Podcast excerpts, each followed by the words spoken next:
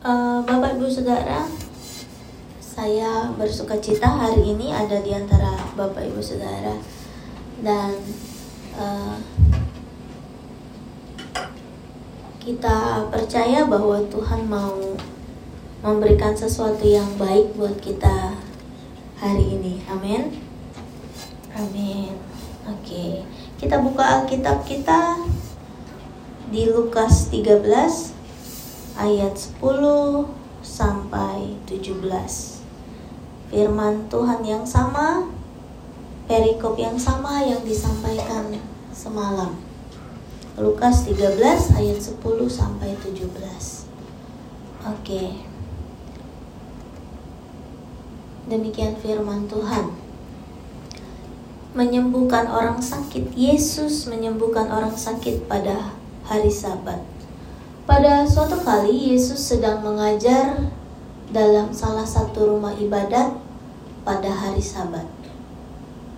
Di situ ada seorang perempuan yang telah 18 tahun dirasuk roh sehingga ia sakit sampai bungkuk punggungnya dan tidak dapat berdiri lagi dengan tegak. Ketika Yesus melihat perempuan itu, ia memanggil dia dan berkata kepadanya, "Hai ibu, penyakitmu telah sembuh." Lalu ia meletakkan tangannya atas perempuan itu dan seketika itu juga berdirilah perempuan itu dan memuliakan Allah. Tetapi kepala rumah ibadat gusar karena Yesus menyembuhkan orang pada hari Sabat. Lalu ia berkata kepada orang banyak, "Ada enam hari untuk bekerja, karena itu datanglah pada salah satu hari itu untuk disembuhkan, dan jangan pada hari Sabat." Tetapi Tuhan menjawab dia, katanya, "Hai orang-orang munafik, bukankah setiap orang di antaramu melepaskan lembunya atau keledainya pada hari Sabat dari kandangnya dan membawanya ke tempat minuman?" 16 Bukankah perempuan ini yang sudah 18 tahun diikat oleh iblis harus dilepaskan dari ikatannya itu karena ia adalah keturunan Abraham? Dan waktu ia berkata demikian, semua lawannya merasa malu dan semua orang banyak bersuka cita karena segala perkara mulia yang telah dilakukannya. Amin. Bapak, Ibu, Saudara, suka kalau saya khotbahnya nadanya begini terus sampai selesai? Kapan lagi kita ibadah suasananya syahdu terus pendetanya khotbahnya nadanya rata kan? Oke, okay. jadi nggak usah terlalu semangat ketawanya ya. Oke, okay. jadi firman Tuhan ini semalam sudah disampaikan oleh Bapak. Bagaimana kita harus uh, beribadah karena Yesus aja pergi ke rumah ibadat. Kemudian uh, Bapak juga sampaikan biarlah kita beribadat di hadapan Tuhan uh, bukan seperti orang-orang yang munafik, tetapi orang-orang yang sungguh mencari Tuhan. Nah, hari ini yang saya mau sampaikan adalah kita mau evaluasi siang hari ini siapa sih kita di rumah Tuhan hari ini? Katanya supaya didengerin kalau khotbah tuh harus ada jeda sedikit gitu ya. Diulang jadi kita mau berpikir siapakah kita di rumah Tuhan saat ini tadi kita sudah baca firman Tuhan yang pertama ada Tuhan Yesus yang kedua, ada perempuan yang sudah berapa tahun sakit? 18 tahun sakit. Yang ketiga ada Ya ibu, kenapa ditanya sih? Tadi kan saya cuma baca-baca aja gitu Nggak gitu perhatiin ada siapa aja di situ Itu, ini pertanyaannya Yang ketiga ada kepala rumah ibadat. Yang keempat ada? Bu nggak ada, cuma ada tiga. Kita buat ada aja ya. Di situ dibilang ada orang-orang ba banyak. Karena kalau di rumah ibadat, jadi Yesus bukan cuma khotbah sama wanita yang sakit 18 tahun itu sama kepala rumah ibadatnya enggak. Ada orang-orang banyak juga di situ. Nah, kita yang mana? Pertanyaannya kan gitu. Kita yang mana? Nah, kita mau lihat dulu dari Yesus. Ayat 10 di situ dibilang Yesus datang ke rumah ibadat untuk mengajar. Mengajar ini artinya siapa apa sih? Orang yang sudah dikasih pelayanan untuk mengajar. Makanya kita di situ dibilang kita ini seperti Yesus atau enggak? Sebagai bagian dari pengajar. Rasul Paulus pernah bilang begini, seharusnya di usia pertobatanmu yang sekarang, engkau tuh udah harus jadi pengajar, bukan lagi yang diajar, katanya kan gitu ya. Ya, Pak Yohan ya. Ya. Harusnya kita mau evaluasi nih, kita sudah berapa lama ikut Tuhan? Sudah berapa lama kita uh, ada di dalam rumah ibadat? Minggu lalu saya bilang, uh, ada yang dari lahir sudah Kristen, ada yang sejak di dalam kandungan sudah dibaptis, gitu ya itu Bu Dede ya. Mama saya bertobat pada saat sedang mengandung dia. Terus mama saya menyerahkan diri dibaptis dibaptis pada waktu hamil. Jadi dia e, juga ikut dibaptis. Sudah besar dibaptis lagi. Jadi kadang-kadang dia suka lebih rohani dari saya. Cuma nah sudah berapa lama kita mengikut Tuhan? Harusnya kita sudah jadi pengajar bukan lagi yang diajar tetapi di dalam kehidupan sehari-hari pada kenyataannya sering ada juga yang belum waktunya mengajar sok ngajar. Yang ketawa nih. Sok menasehati gitu, ada juga yang begitu. Nah, Yesus sedang mengajar dalam salah satu rumah ibadat pada hari Sabat. Ini penting buat kita mengerti posisi kita ada di antara kita yang jadi leader di gereja, terutama yang sudah jadi pastor-pastor. Engkau leader di gereja, tugasmu mengajar. Jangan udah jadi pastor diam-diam baik. Diem aja nggak mau ngajar. Ada yang salah diem aja. Ada yang menyimpang diem aja. Diem aja gitu.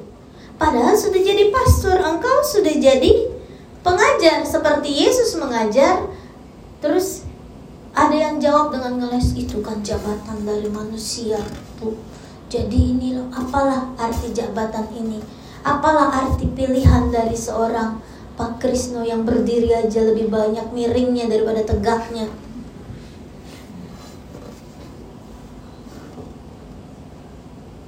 ada yang jadi leader di Komsel, ada yang jadi leader di youth, ada yang jadi leader di Sunday School, Bahkan di antara kita sudah pasti yang laki-laki jadi leader di rumah tangga. Sudahkah kita mengajar di tengah-tengah komunitas di mana kita berada? Itu yang mesti kita perhatikan. Setiap kali ada yang mau menikah, hal pertama yang selalu bilang adalah wanita, ingat suami, kepala, istri apa pun segala kelemahannya, dengar apa yang dikatakan. Hormati, tunduk dan sebagainya. Itu yang harus kita mengerti. Jadi sekarang pikirin baik-baik. Saya ini seperti Yesus Kristus bukan? Yang leader, yang pengajar, yang harus melakukan bagian saya. Terus ada yang bilang, ya bu saya nggak disuruh-suruh khotbah kalau satu minggu ibu lagi, bapak lagi, ibu lagi, bapak lagi. Gitu ya saya kapan? Nah, kalau ada, ada kesempatan untuk mengajar, mengajarlah dengan baik. Kalau tidak punya kesempatan untuk mengajar, mengajarlah siapa yang mau diajar.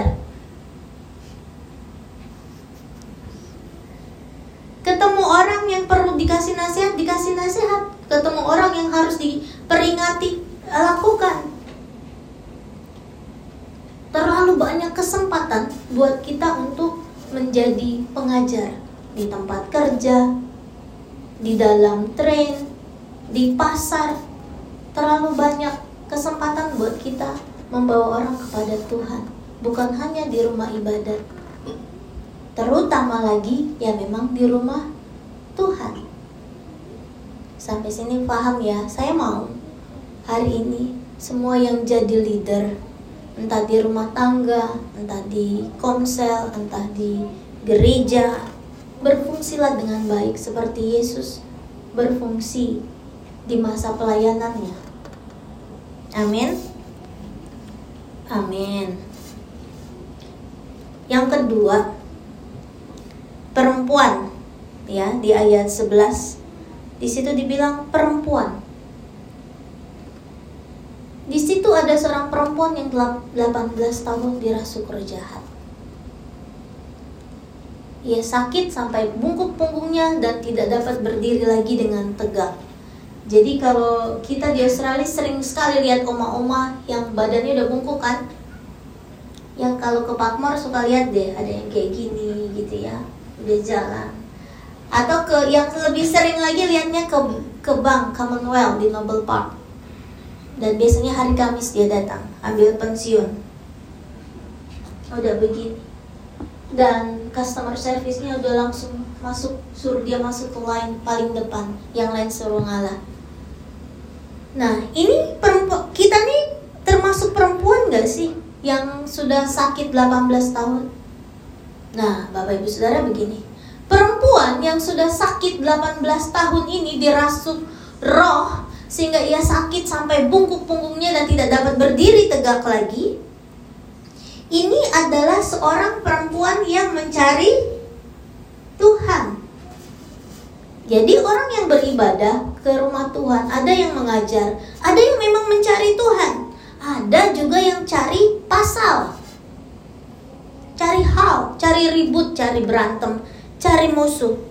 Nah, Bapak Ibu Saudara, ada nggak? Ada. Nah kita termasuk yang mana? Biarlah kita menjadi seorang perempuan yang sungguh-sungguh mencari Tuhan walaupun dia sedang sakit 18 tahun. Sakit 18 tahun dan masih terus setia beribadah mencari Tuhan. Kalau kita kan terbalik ya.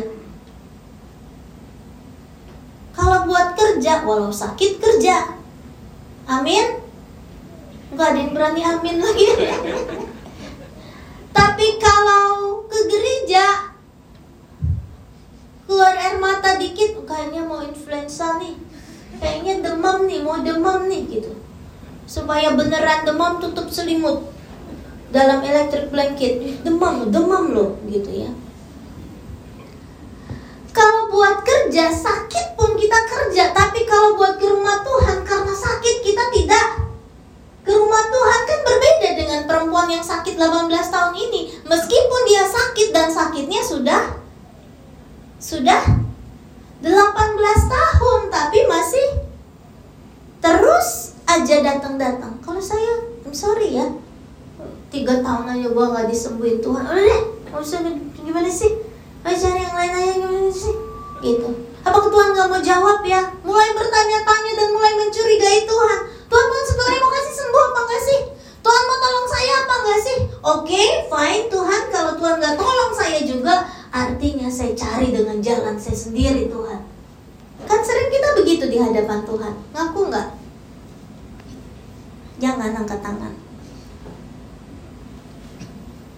Jadi ini perempuan yang sudah 18 tahun sakit, kerasukan roh lagi. Artinya mungkin kadang-kadang dia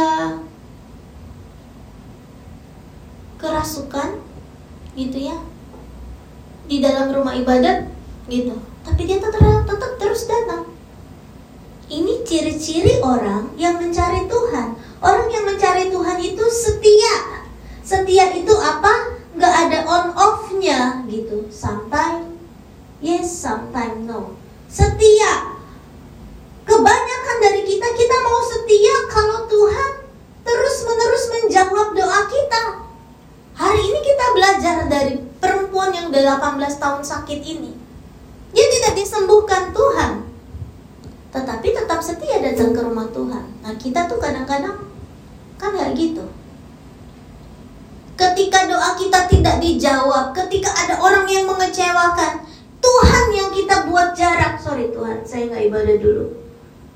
Kenapa dengung-dengung nih suaranya, mic-nya? Oke. Okay.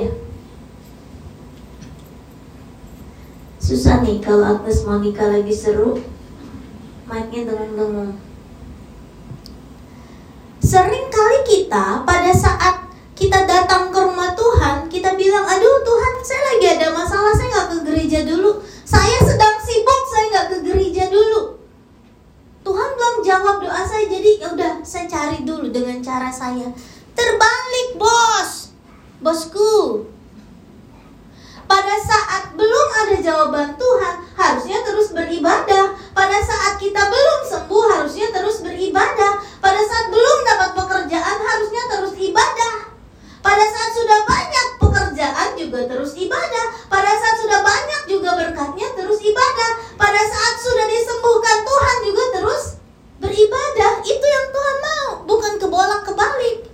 Bosku.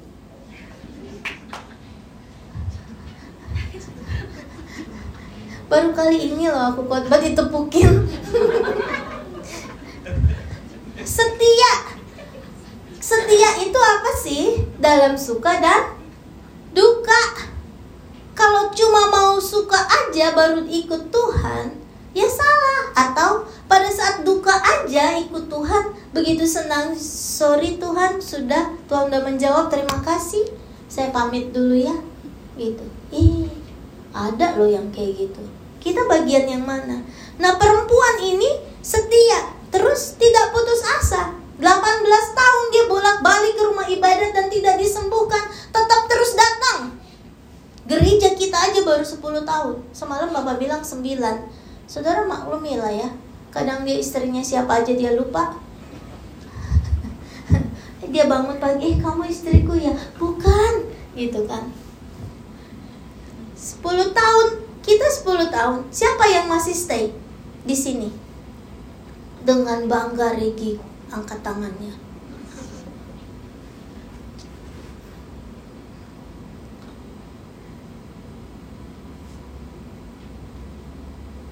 Kadang-kadang pada saat perjalanan kita beribadah kita merasa lelah letih. Siapa yang Nah, sementara perempuan ini terus-menerus tidak putus asa meskipun Tuhan tidak menjamah, dia tidak disembuhkan. Inilah hakikat ibadah. Ibadah itu memberi sesuatu kepada Tuhan, bukan hanya sekedar mengharapkan sesuatu. Mengharapkan sesuatu boleh, tetapi ibadah yang sejati di kitab Roma dibilang apa? Persembahkanlah Persembahkanlah apa?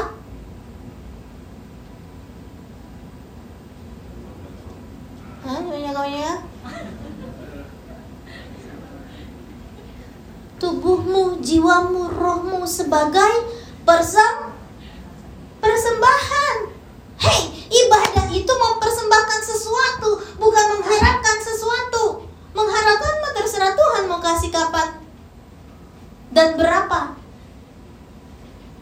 Tapi ibadah itu mempersembahkan, bukan mau dapat sesuatu. Sehingga kalau kita nggak dapat, kita menjadi kecewa.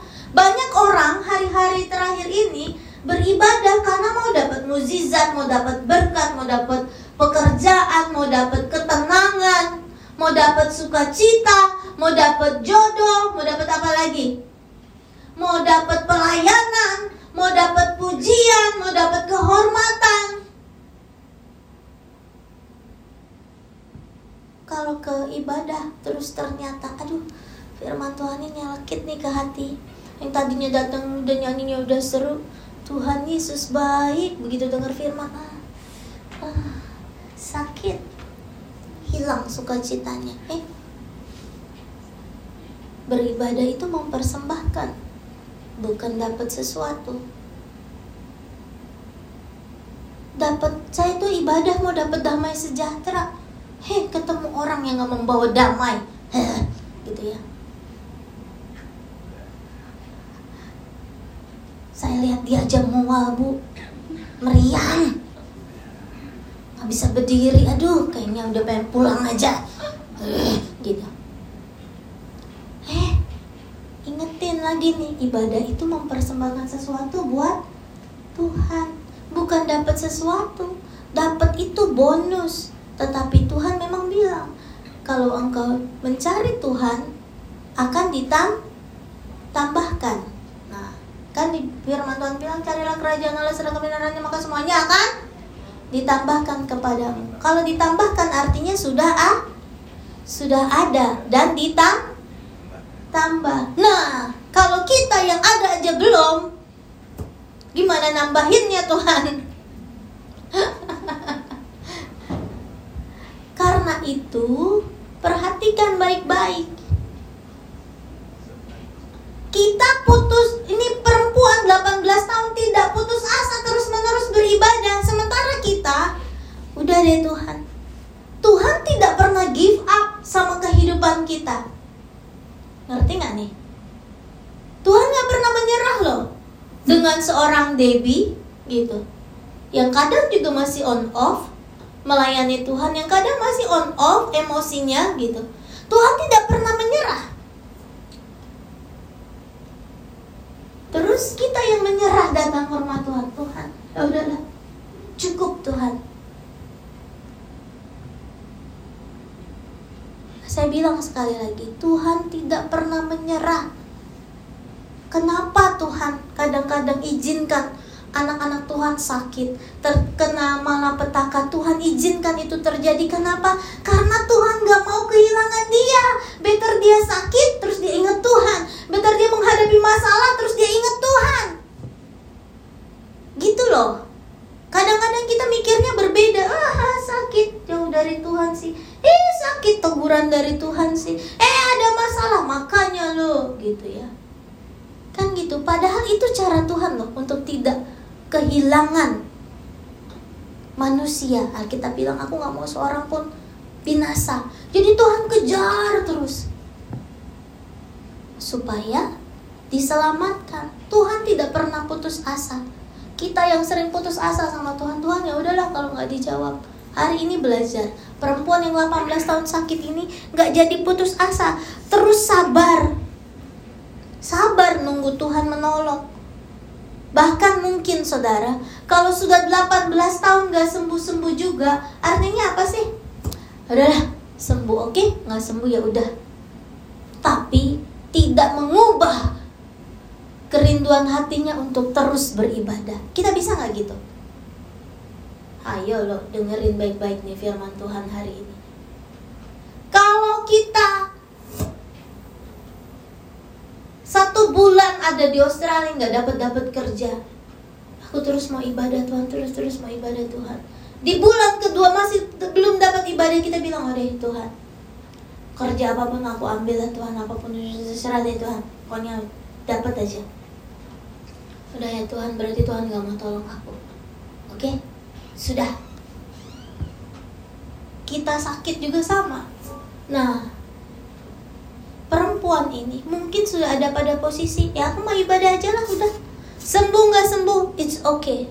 Seperti Rasul Paulus yang bilang cukuplah kasih karuniamu atas hidupku Tuhan. Karena di dalam kelemahanku kuasamu menjadi sempurna.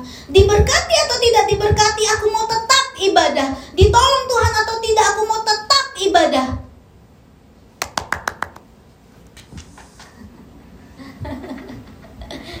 Mau terus ibadah apa pun keadaannya. Ini loh yang namanya perempuan yang mencari Tuhan.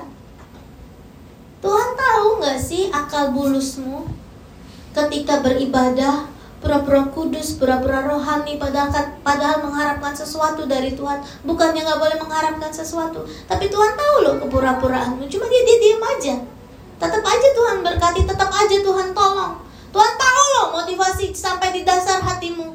Kita harus jadi seperti perempuan yang 18 tahun sakit ini. Meskipun tidak ditolong, Tuhan sudah 18 tahun bolak-balik, bolak-balik tiap hari sabat ke rumah ibadah, tapi Tuhan tidak tolong, dia terus setia. Kita begitu apa enggak? Kadang-kadang pada saat kita punya masalah, saya lagi ada masalah, saya nggak ibadah dulu, Bu.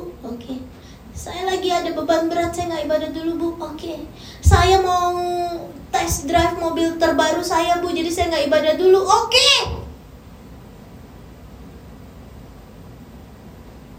Oke okay. Tuhan juga bilang oke okay. karena berkat itu dari Tuhan Tuhan bilang oke okay. tapi hari ini kita mau belajar dari perempuan ini yang tidak menjadi kecewa walaupun 18 tahun tidak Tuhan tolong perempuan ini tahu nggak ini ada di Lukas 13 sebelumnya sudah ada banyak mukjizat dia pernah dengar Yesus melakukan mukjizat kok kapan ya Yesus tiba di rumah ibadah tempat aku ibadah dan menjamah aku? Makanya dia terus rutin datang terus dia rutin. Dia cari siapanya? Tuhannya. Bukan cari kesembuhannya. Dia cari terus Tuhannya. Kali aja Yesus datang ke rumah ibadat yang aku terus setia ibadah. Karena orang bungkuk nggak bisa pergi jauh loh ibadahnya. Yang deket-deket aja kali aja hari ini Yesus datang mungkin besok mungkin minggu depan terus dan dia tidak menjadi kecewa ketika bertahun-tahun, belasan tahun dia datang setia ke rumah ibadah dan tidak terjadi apa-apa. kita termasuk wanita yang seperti ini, bukan? Pencari Tuhan, meskipun sepertinya Tuhan tidak melakukan apa-apa atas hidupku, meskipun segala kerinduanku belum dijawab Tuhan. Yang ketiga, kepala rumah ibadat, Dayat 14 kepala rumah ibadah gusar karena Yesus menyembuhkan pada hari Sabat. Saudara, kita ini seperti Yesus yang pengajar, seperti perempuan ini atau seperti kepala rumah ibadat.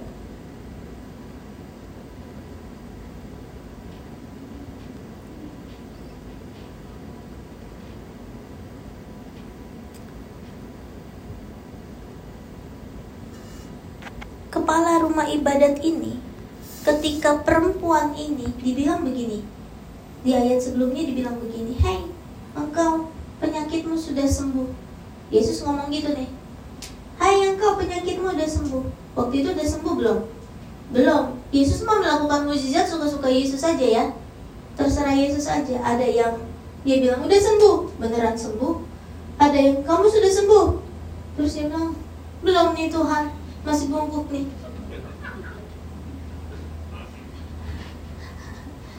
terus baru Tuhan meletakkan tangannya. Baru dia berdiri tegak dan memuliakan Tuhan. Suka-suka Yesus. Kadang-kadang Yesus sembuhin orang buta pakai ludah tanah diaduk-aduk ditaruh matanya. Suka-suka Yesus lah melakukan mukjizat seperti apa. Ada yang baru sentuh jubahnya imanmu menyelamatkan engkau kau sudah sembuh. Oke. Okay. ada yang udah dibilang engkau sudah sembuh belum Tuhan. Masih nih masih nih Tuhan. Kayaknya nggak cukup nih pakai kata-kata Tuhan. Bisa lakukan more more lebih gitu ya. Dipegang dijamah baru dia berdiri dan memuliakan Tuhan. Segala sesuatu perlu perlu proses mujizat atas tiap orang berbeda-beda. Setuju? Amin. Ada yang dapat jodoh lewat Tinder, ada yang dapat jodoh dari teman lama, ada yang dapat jodoh dari teman sekolah, ada yang dapat jodoh nggak sengaja ketemu di jalan eh, eh ding ding ding ding ding gitu. Jatuhin buku ambil gitu.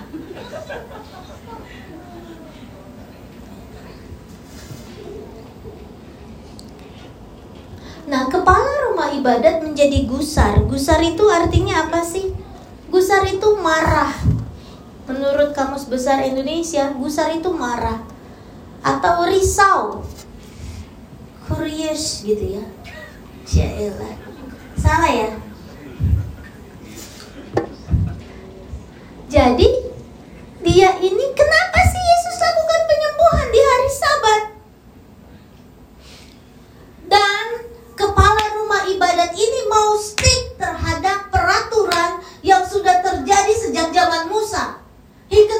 Yesus datang ngaku-ngaku anak Allah dan merusak semua tatanan hukum Taurat. Emang Yesus mau begitu? Suka-suka dia aja mau ngapain. Nape orang gue anak Allah katanya gitu kan. Saudara ngerti nggak konsep Yesus begini? Ngerti ya? Kalau Ken datang ke gereja ini, terus tiba-tiba dia berdiri di sini, terus mungkin mereka akan bilang, ya udah biarin aja dia anak ibu gembala, yang berdiri berdiri di sini biarin aja. Ngerti ya maksud saya? Terus mungkin saya akan bilang boleh nggak anak saya nyanyi? Namanya juga gembalanya kan. Anak saya nyanyi, suaranya palas-palas sedikit. Saya mau firman dia nyanyi ya, gitu. Ya udahlah, anak gembala mau nyanyi. Iya nggak? Waktu di Kalvari, anak saya pernah sebelum saya khotbah dia main sulap. Ya orang jemaat diam aja ya udahlah anak gembala dia mau main sulap dulu ke apa ke terserah gitu saya pas-pasin ilustrasinya supaya sesuai dengan yang dia mau kasih sulap ya udah Saudara ngerti nggak maksudnya? Ini loh konsep anak Allah. Ini loh Yesus datang ke dunia menyelamatkan. Mau caranya bagaimana terserah Yesus. Yang penting orang itu selamat. Orang itu disembuhkan. Kita tidak binasa. Pokoknya apa pun caranya dilakukan. Kematian Yesus di atas kayu salib juga menghancur leburkan hukum Taurat. Dalam arti apa? Orang yang disalib adalah orang yang tidak layak. Orang yang disalib adalah penjahat. Dan Yesus bilang, it's okay. Emang kenapa? Kadang-kadang nggak boleh disalib. Salib aja. Supaya kamu nggak perlu disalib. Kan gitu. Kita nih termasuk pengajar seperti Tuhan Yesus, wanita yang 18 tahun sakit, atau kita termasuk kepala rumah ibadat yang datang dan kurius itu kenapa John WL pakai sweater, kenapa nggak pakai jas kayak Regi semalam? Kenapa lagunya kebanyakan English, orang yang datang juga orang Indonesia? Mulai banyak lagi yang itu kenapa sih kursinya covernya hitam kayak dunia hitam Kenapa sih Bapak Gembala khotbahnya itu lagi, itu lagi, itu lagi? Kenapa sih cara leadershipnya begini dan sebagainya begitu? Harusnya nggak begitu. Terserah. Saudara, lihat Pak Jokowi. Ngapain kemarin hari 17 Agustus dia undang penyanyi yang kecil. Dibanding-banding ke. Belum pernah ada. Belum pernah ada presiden mengundang penyanyi yang lagu Jawa yang joget-joget di depan cuma dikasih kotak kecil aja berdiri di stage gitu. Biasanya dulu-dulu presiden-presiden sebelumnya yang nyanyi gitu. Indonesia kayak kemarin di KBRI lah. Garuda Pancasila. Ada nyanyi dibanding-banding ke mungkin di Malaysia juga nggak pernah ada. Yang nyanyinya tuh pasti Siti Nurhaliza. Andaikan gitu yang yang begitu begitulah terus pada protes kenapa sih ini presiden kurang kerjaan nih berdirinya juga sama kayak Pak Krisno kan Jokowi itu. Jadi saya sudah perintahkan selesaikan dengan baik. Ya diurus sampai tuntas. Kalau enggak saya copot. Terus kita bilang harusnya Prabowo. Gitu. seluruh rakyat Indonesia saya mengharap ini kejadian yang terakhir. Kita kan mau lihat finalnya, bukan apa yang dilakukan sekarangnya. Selesai nggak? Selesai. Gitu. Kita nih jangan sampai datang ke rumah ibadat ada posisi seperti kepala rumah ibadat. Padahal ini kepala rumah ibadat kepala rumah ibadat ada yang di atasnya yang sedang Allah loh, kepala daripada kepala rumah ibadat. Ih, diprotes loh Yesus aja. Padahal dia ngatain ini loh, ini anak Allah nih. Nih, yang Yesus bilang bahwa aku akan runtuhkan bait Allah dan dalam tiga hari aku akan bangun kembali. Ini loh gitu. Tapi kepala rumah ibadat merasa lebih kepala daripada kepala gereja sesungguhnya yaitu Yesus Kristus. Kadang-kadang kita maunya stick pada peraturan lebih daripada kasih karunia. Kalau Yesus melayani hanya stick pada peraturan-peraturan hukum Taurat, kita nggak selamat coy. Kita masuk neraka semua. Kita nggak akan dapat kasih karunia untuk bisa masuk dalam rumah Tuhan. Nggak akan ada nih gereja banyak-banyak yang mau dibangun dari apa pun. It's okay. Kadang-kadang Yesus berkhotbah di rumah ibadat, tapi keseringan dia ada di luar, di atas perahu, di atas gunung, di lapangan, di mana aja. Itu juga yang membuat kita sampai hari ini layak beribadah, layak melayani Tuhan, layak berdoa bagi sesama. Lebih utama kasih karunia, bukan apa yang menjadi norma adat istiadat, norma hukum Taurat. Karena Yesus datang membuat semua hukum Taurat digenapi dengan kasih kasih karunia. Kenapa saya bilang begitu? Kalau Yesus hidup stick sama hukum Taurat, dia akan bilang sama penjahat yang bilang Yesus ingat aku ya. Enggak, kamu kan disalib gitu. Karena ada kasih karunia Yesus bilang, kamu hari ini juga ada bersama-sama dengan aku di Firdaus. Kenapa? Suka-suka Yesus. Orang Yesus anak Allah. Artinya apa? Kita harus mengasihi orang beribadah bukan hanya sekedar rutinitas, bukan sekedar adat, peraturan firman Tuhan yang kita berpikir ada hitam dan putih. Padahal Yesus tahu ada proses abu-abu untuk menjadi pu putih. Yang pernah nyuci baju ngerti nih. Baju kotor, kan? Alkitab bilang dosamu merah seperti kirmizi akan dibasuh menjadi putih seperti salju. Kan kalau baju kotor dicuci. Begini bukan sih kalau nyuci? Sorry ya, saya udah lama di Australia, tidak pernah begini lagi. Cuci. Terus kita lihat kan? Eh, masih ada noda, belum bersih. Terus kita apain?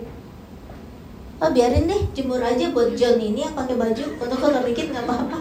Kan kayak gitu biar bos suami aku ini yang ini itu tuh hari ini dia kasih uang belanja dikit lagi harus kita ulang cuci lagi sampai bersih artinya ada proses dari kotor menjadi bersih di situ ada area abu-abu yang harus terus diusahakan menjadi putih jangan terus ah, nggak boleh nggak boleh. Ini salah itu salah itu salah. Yesus ini kepala rumah ibadat yang sejati lebih daripada kepala rumah ibadat yang marah, risau karena Yesus melakukan mukjizat di hari Sabat.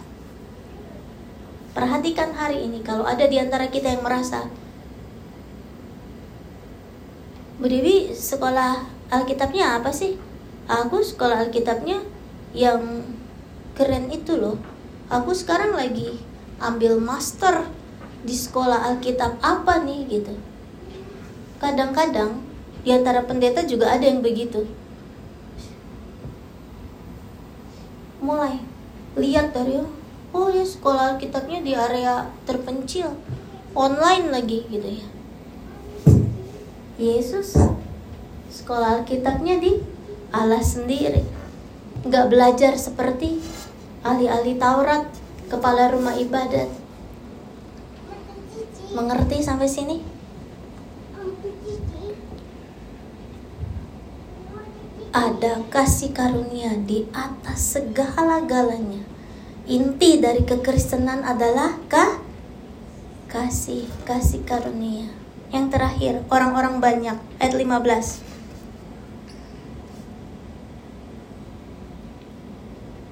Tetapi Tuhan menjawab dia, "Hai orang-orang munafik, bukankah setiap orang di antaramu melepaskan lembunya atau keledainya pada hari Sabat dari kandangnya dan membawanya ke tempat minuman?" Ya, Jadi kepala rumah ibadat ini bilang sama orang-orang yang datang, "Hei, ini udah sembuh udah nih. Dia salah nih melakukan penyembuhan di hari Sabat. Hei kamu ya, biar kamu datang dari hari Senin sampai Jumat. Jangan di hari Sabat. Oke? Okay? Understand? Orang-orang yang lagi ibadah dimarahin sama kepala ibadat ini, rumah kepala rumah ibadat ini. Ceritanya gitu loh. Ya, jadi datang tuh weekdays, jangan di hari Sabat, oke? Okay? Nih udah terlanjur salah udah nih si Yesus nih bikin buat salah nih. Gak sesuai dengan hukum Taurat nih. Orang-orang banyak ini dan Yesus ketika dengar perkataan itu Yesus bilang, "Hai orang-orang munafik yang ngomong yang ngomong yang marah-marah siapa? Kepala rumah ibadat kan? Tetapi yang ikut dimarahin sama Yesus sama. Kamu marahin semua orang, aku marahin semua orang juga. Kan Yesus boleh dong ikut-ikutan. Kan pertamanya kepala rumah ibadat marah kan? Hei kamu-kamu ya, kalau mau terima kesembuhan jangan di hari sabat, di hari lain. Oke, ini Yesus terlanjur lakukan ya udah. Yesus bilang ya udah gantian nih sekarang aku marah. Hei kamu orang-orang munafik, padahal yang marah-marah itu cuma kepala rumah ibadat ya. Tapi Yesus ikutan juga marah. Hei kamu orang-orang munafik. Terus ada yang duduk. Aku enggak loh, aku diem aja loh. Aku setuju dia disembuhkan. Kenapa aku ikut dimarahin? Saudara ngerti maksudnya? Bu Dewi ini kalau baca firman Tuhan aneh-aneh aja ya diterjemahinnya ya suka-suka saya lah ya. Jadi, tetapi orang-orang itu ada pada posisi ih kepala rumah ibadat ngomel. Tapi dia sembuh. Ya udahlah. Terus Yesus naik lagi ke stage bilang heh kamu orang-orang munafik loh. Kok kita ikut dimarahin ya? Ya udahlah biar. Orang-orang banyak adalah orang-orang yang mau diajar diajar sama kepala rumah ibadat yang bilang bahwa peraturannya hari sabat gak boleh terjadi kesembuhan kamu datang di hari lain oke terus naik lagi Yesus bilang Yesus bilang hei kamu orang-orang munafik harusnya bu boleh hari apa aja disembuhkan, bahkan hari sabat, hari sabat pun boleh karena semua lembu juga dilepas. Oke. Kita bisa nggak gitu? Mau Bu Devi yang khotbah, amin haleluya. Mau Pastor John yang khotbah, amin haleluya. Mau Pak Galung yang khotbah, amin haleluya. Mau siapa lagi yang khotbah? Pastor Brandy yang khotbah, amin haleluya. Mau Bapak Misraim yang khotbah hari Kamis kemarin, amin haleluya. Siapa pun yang sampaikan firman Tuhan even itu kayaknya kepala rumah ibadat lebay deh. Even kayaknya Yesus kayaknya melanggar hukum Taurat deh. Sebagai orang yang ada di rumah Tuhan, belajar terima. Mau itu enak, mau itu sakit, semua untuk membuat kita mengerti kebenaran secara u utuh. Oh iya, Yesus melanggar peraturan hukum Taurat, tapi orang itu sembuh. Ya oke okay lah, Terus Yesus marah bilang kita munafik. Oh iya mungkin saya munafik, saya harus diperbarui.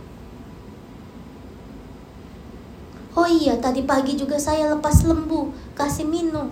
Oh iya ya benar juga. Gak ada yang salah. Saudara paham maksud saya? Jangan nilai orang-orang siapa yang khotbah nih. Oh ini, ah Rosna lagi yang khotbah.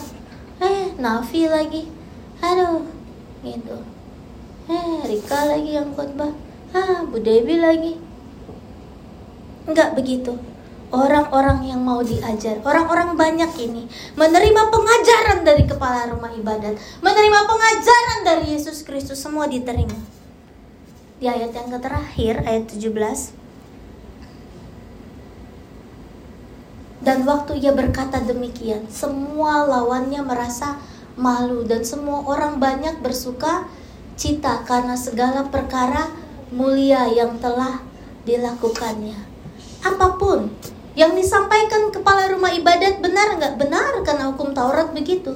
Yang dilakukan Yesus benar nggak? Benar karena berdasarkan kasih karunia. Yang penting adalah segala perkara mulia terjadi mendatangkan suka cita dilakukannya mendatangkan kemul kemuliaan. Stop memilah-milih apa yang ada di dalam rumah Tuhan. Terima karena itu baik karena itu baik. Orang tua yang baik akan mengajar anaknya apa yang mami masak makannya. Belajar disuruh makan semua makanan. Mungkin harus makan sayur, pare, paria, pahit. Tapi itu bagus nak. Ayo makan. Mika dikasih paria. Mau apa apa nak? Ini kalau pakai lemon enak nak. Kasih cabai sedikit sama bawang merah enak nak. Oke. Gak enak mami beh beh beh. Tapi ini bagus buat engkau. Belajar ya. Belajar karena itu baik buat tubuh kita. Bukan cuma panggang babi yang baik. Paria juga baik buat tubuh kita. Firman Tuhan sampai di sini. Saya